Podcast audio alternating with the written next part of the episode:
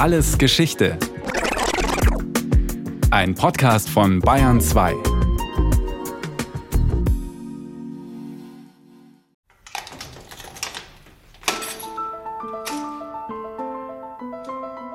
Im Jahr 1776 saß der 43-jährige Philipp Anton Hermann aus Lohr am Main im Spessart einige Tage in Haft. Eingesperrt im Lohrer Bürgerturm. Dort wartete er auf das Ende der Untersuchungen gegen ihn und vier weitere Männer. Der Vorwurf? Diebstahl von Quecksilber. Hermann war gebürtig in Lohr, verheiratet und von mittelmäßiger Größe und mannhafter Statur, trug sein eigenes Haar und damals einen blautuchenen Rock. Und hätte er sich nicht dieses Diebstahls schuldig gemacht, wir wüssten nichts über ihn. Er bliebe auf ewig verschollen, ein Namenloser in der bayerischen Geschichte. So aber erfahren wir aus den Ermittlungsunterlagen, dass jener Philipp Anton Hermann in der kurmainzischen Spiegelmanufaktur Lohr am Main arbeitete – als Spiegelbeleger.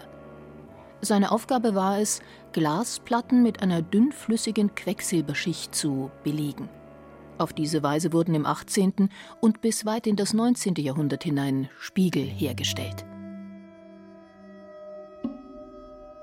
Was aber brachte Hermann dazu, das hochgiftige Schwermetall in kleine Flaschen zu füllen und von seinem Arbeitsplatz zu entwenden, um es nach Hause zu seiner Familie zu bringen? Ich denke mir das halt so, dass die Quecksilberbelege, die waren in meiner Zwickmühle eigentlich auch gesundheitlich gesehen in einer katastrophalen Lage. Sagt der Kunsthistoriker Leonhard Tomczyk bei einem Gang durch das Spessart-Museum in Lohr am Main. Denn die Nebenwirkungen von den Quecksilberdämpfen war jetzt nicht nur Haarausfall oder Zahnausfall, sondern ja auch Krebs oder Lungenkrankheiten, also diverse Krankheiten. Und dementsprechend waren ja auch die Lebenserwartungen dieser Menschen nicht besonders hoch. Also man liest in alten Büchern aus dem 18., 19. Jahrhundert, dass die Lebenserwartungen bei derartigen Arbeitern bei etwa 40, 45 waren. Dann war Schluss. Und mit dem Erlös aus dem Diebstahl des wertvollen, aber giftigen Quecksilbers kauften die Spiegelbeleger Heilmittel, die das im Körper eingelagerte Quecksilber wieder hinausschwemmen sollten. Lohr am Main war im 18. Jahrhundert das Zentrum der Spiegelherstellung in Süddeutschland. In guten Zeiten waren dort etwa 100 Manufakturisten beschäftigt und die kunstvollen Spiegel waren nicht nur begehrtes Exportgut, sondern auch Statussymbol der Mächtigen. Vom großen Wandspiegel über kleine filigrane Spiegelkomödchen bis zu ganzen Spiegelkabinetten. Das Spiel mit der Illusion, der Reflexion, den scheinbar unendlichen Räumen faszinierte diejenigen, die es sich leisten konnten. Und das Gleiche war beim Kurfürsten von Mainz. Der hatte ja seine Spiegelkabinette konnte auf Etageren seine Spiegelkomödien aufstellen, wenn dann jemand zu Besuch kam. Ne? Da schau her, was ich alles habe, was bei mir hergestellt wird und so weiter und so fort. Spiegel aus Lohr waren berühmt für ihre ausgezeichnete Qualität, wurden in zahlreiche Länder auch außerhalb Europas exportiert. Indien, Süd- und Mittelamerika, Russland. Adelige Häuser rissen sich um die großen barocken, kunstvoll facettierten, mit französischen Sinnsprüchen versehenen Kunstwerke. Leonhard Tomczyk steht vor einem mannshohen Exemplar in der Glasausstellung. Ein guter Spiegel in der Größe kostete ungefähr genauso viel wie eine Kutsche. Und heute, wenn Sie sich die Preise in den Auktionshäusern anschauen, kosten derartige Spiegel zwischen 50 und 100.000 Euro. Dabei wurde Glas, die Grundlage für Spiegel, im Spessart schon seit mindestens 800 Jahren hergestellt. Als Mondglas für Butzenscheiben oder Hohlglas für Flaschen und Gläser. Die Infrastruktur war dafür bestens geeignet. Wichtige Verkehrs- und Handelswege durchkreuzten die Region. Die für das Glas wichtigen Rohstoffe wie Quarzsand, Holz, Pottasche, Ton oder Soda waren entweder reichlich vorhanden oder konnten über den Main aus aller Welt herangeschafft werden. Der Spessart gehörte im 18. Jahrhundert zum Kurfürstentum Mainz. Und der Mainzer Kurfürst Lothar Franz von Schönborn liebte die Kunst, die Architektur, das Schöne. Und was schön zu sein hatte Ende des 17. Jahrhunderts, das bestimmte Ludwig XIV., der französische Sonnenkönig. Sein Hofstaat in Versailles war die Blaupause für deutsche Fürstenträume, für Prunk und Verschwendungssucht auch rechts des Rheins. Und so erfüllte sich Lothar Franz von Schönborn zwischen 1709 und 1713 den Traum von einem Spiegelkabinett in seinem Schloss in Geibach, circa 50 Kilometer östlich von Lohr gelegen.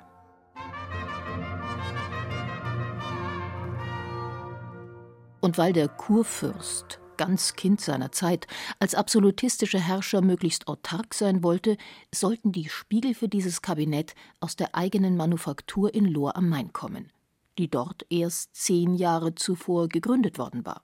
1699 von drei französischen Glasmachern, die zwei Jahre zuvor in Neustadt an der Dosse eine Glashütte gegründet haben, in der Glas nach demselben Verfahren wie in Lohr hergestellt wurde, also sprich Gussglas.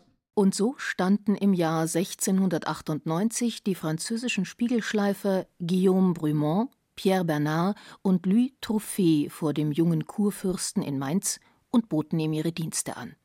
Der gab den reisenden Spezialisten spontan die Pacht für eine stillgelegte Glashütte im etwa acht Kilometer von Lohr gelegenen Rechtenbach. Im Jahre 1700 wurde in Lohr das Gebäude errichtet, in dem dann die Spiegel hergestellt wurden, weil die Spiegel wurden ursprünglich nicht in Rechtenbach hergestellt, sondern in Lohr. Auch das technische und unternehmerische Know-how für die Herstellung der kunstvollen Spiegel jener Zeit kam aus Frankreich. Der Finanzminister Ludwigs XIV., Jean-Baptiste Colbert, hatte mit seinem Wirtschaftsprinzip des Merkantilismus einen Weg gefunden, die schwer beanspruchte Schatulle seines Herrn wieder zu füllen. Der Staat musste, statt teure Waren einzukaufen, teure Waren selbst produzieren und verkaufen in Manufakturen. Dort waren mehrere Arbeitsschritte unter einem Dach vereint.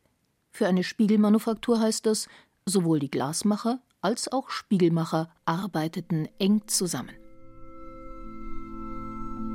Die Grundlage für die Spiegel war Gussglas.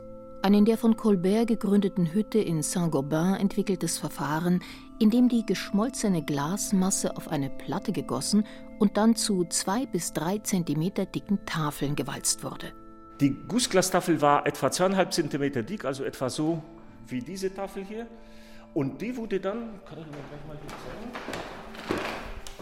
zeigen, runtergeschliffen und zwar in einem Kalkbett oder Gipsbett besser gesagt. Das war die Aufgabe der Schleifer. Der Sand ist hier drauf und die Steine da drin. Eine Kiste, etwa so groß wie ein Weinkarton, aber ohne Boden, gefüllt mit Steinen, wird auf der mit Schleifsand belegten Glasplatte hin und her geschoben. Zunächst wurde grober Sand draufgestreut und runtergeschliffen, dann die Tafel gedreht und dann immer feinerer Sand, ja, so bis zum Schluss ganz feiner Sand und dann zum Schluss, damit die Glastafel schön äh, glänzend war und so weiter, wurde es poliert mit Lederkissen unter starkem Druck. Hier sind so Federn, ja, und da, am Ende der Feder befindet sich ein Lederkissen und mit diesem Kissen wurde praktisch die Glastafel glatt poliert. Bis die Glastafel von drei auf einen Zentimeter heruntergeschliffen war eine staubige Knochenarbeit, die die Atemwege angriff. Und dann wurde das Ganze natürlich mit Quecksilberamalgam belegt, also sprich mit feiner, dünnen Zinnfolie. Dann kam Quecksilber drauf nicht? und dann die Glastafel. Das wurde dann zusammengepresst, mit Steinen beschwert und schräg aufgestellt, damit das überschüssige Quecksilber abtropfen kann. Ja? Und diese Arbeit mit dem hochgiftigen Schwermetall Quecksilber erledigten die Spiegelbeleger. Beleger wie eben jener Philipp Anton Hermann, der Quecksilberdieb. Er berichtete bei seiner Vernehmung im Jahr 1776: Es seien acht Mann zum Belegen bestimmt, welche unter sich monatlich um deswillen abwechseln, weil der längere Aufenthalt den Menschen schade. Er musste die Belegstube verlassen weil diese Stuben seiner Gesundheit nachteilig gewesen, und er hätte es nicht mehr ausstehen mögen. Dabei war die schädliche Wirkung des Quecksilbers auch im 18. Jahrhundert keineswegs unbekannt. Schon 1723 hatte der erste Direktor der Lohrer Glashütte, ihr Gründer Guillaume Brumont, große Schwierigkeiten, Spiegelbelege einzustellen.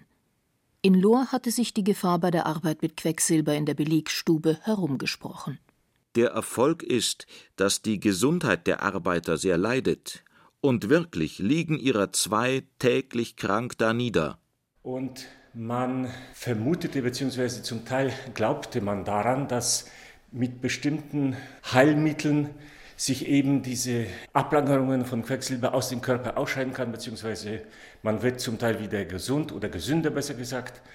Das kostete aber natürlich alles Geld. Also was hat man unternommen? Man hat Quecksilber gestohlen und verkaufte es an sogenannte reisende Händler, sagen wir so, ja. Äh, das Quecksilber wurde verkauft, meines Wissens, in so kleinen Flaschen, Tonflaschen. Und für dieses Geld, was man bekam, für dieses gestohlene Quecksilber, kaufte man Heilmittel in Anführungszeichen. Meistens verwendete man dazu Brechwurz. Das war eigentlich das bekannteste Mittel gegen Quecksilberablagerungen.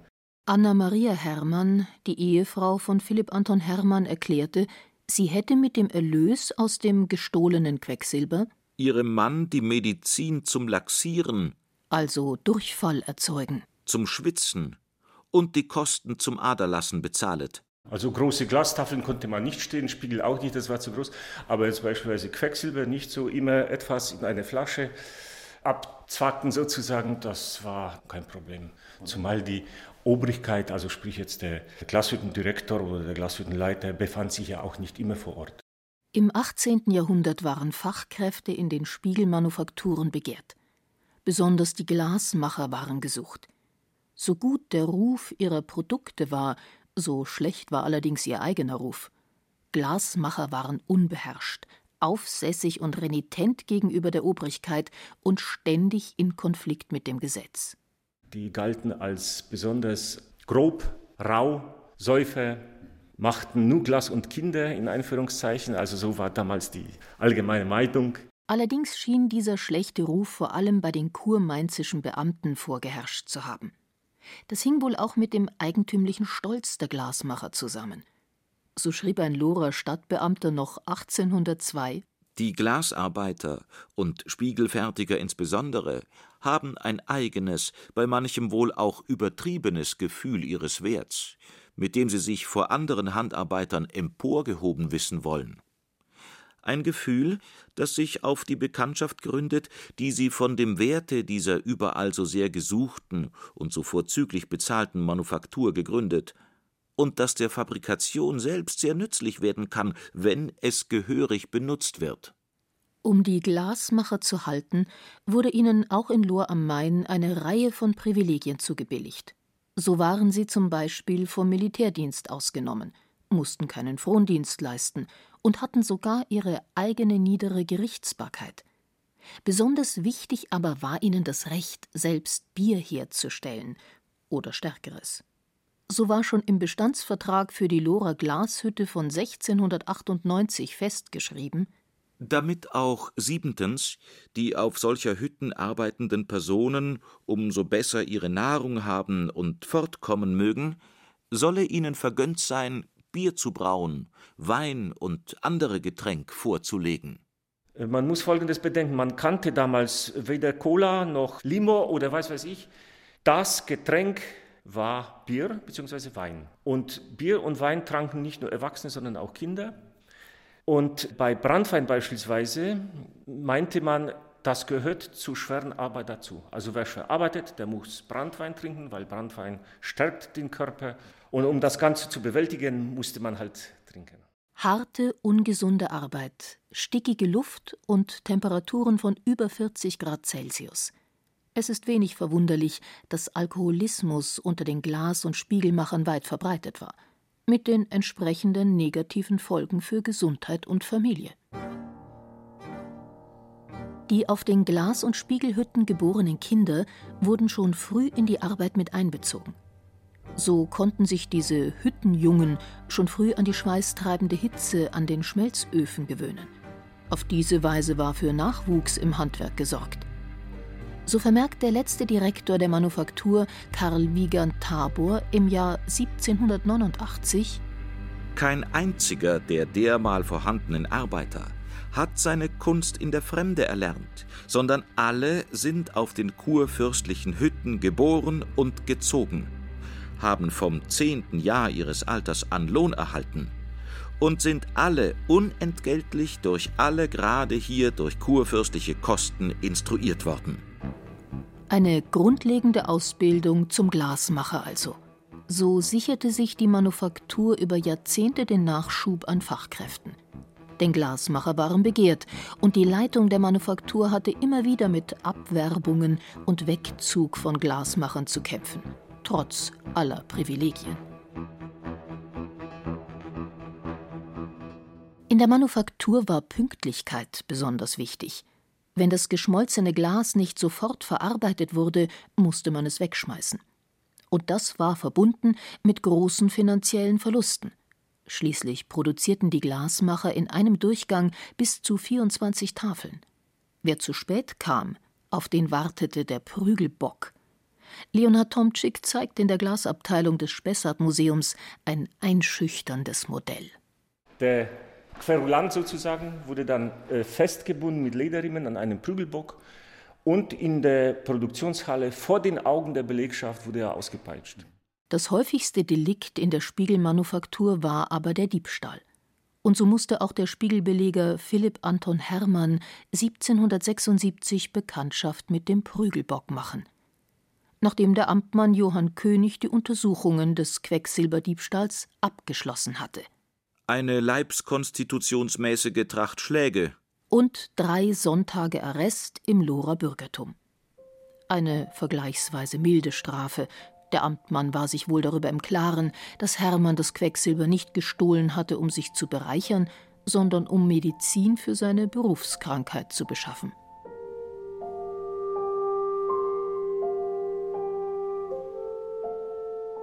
Im Spessart-Museum steht Leonhard Tomczyk vor einem geradezu märchenhaften Produkt der Manufaktur, dem Lohrer Schneewittchenspiegel, der glänzende Mittelpunkt der Spiegelausstellung des Museums.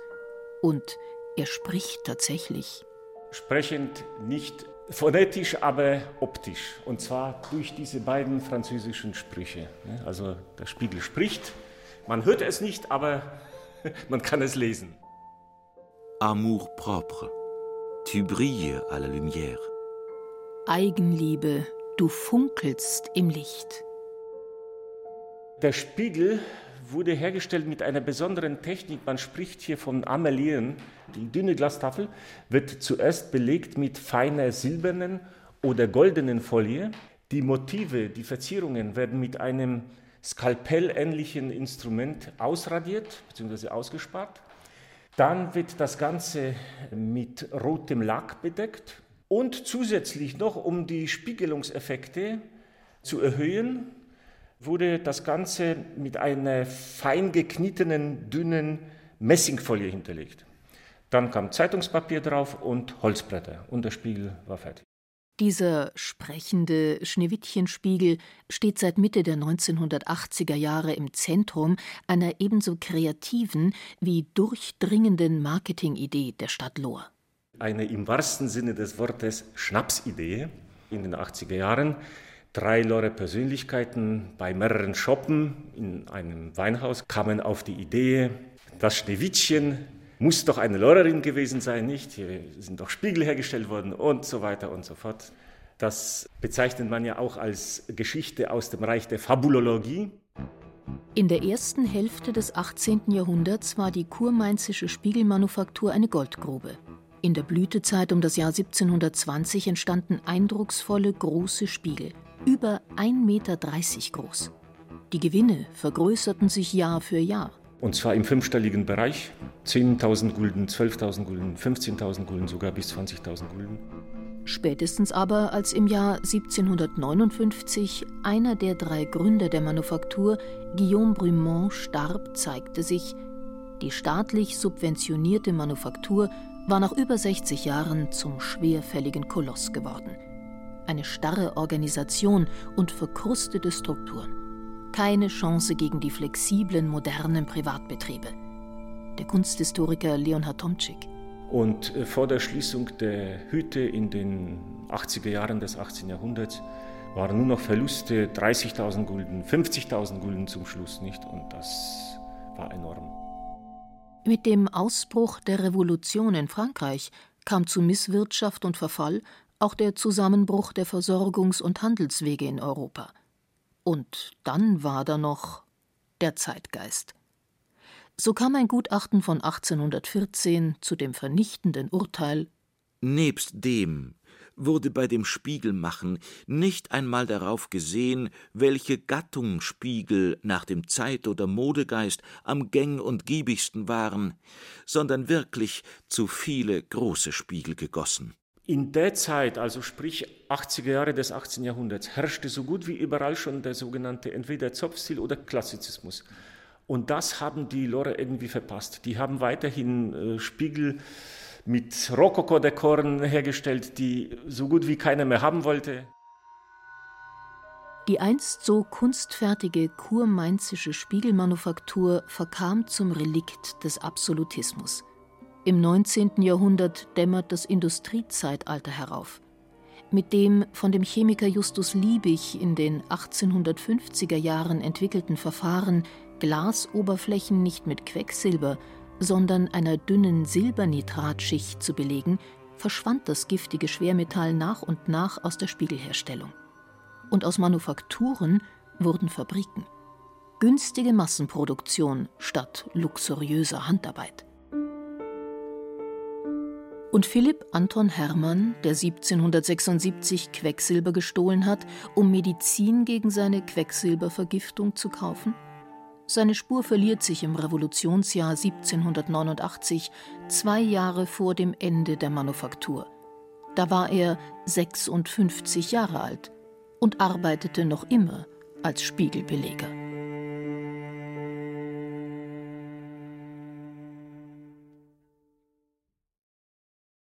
Das war alles Geschichte, History von Radio Wissen aus der Staffel Verbrechen früher. Diesmal mit der Folge Vergiftet am Arbeitsplatz von Michael Zamitzer. Gesprochen haben Julia Fischer und Johannes Hitzelberger. In der Technik war Susanne Herzig, Regie Martin Trauner, Redaktion Thomas Morawetz.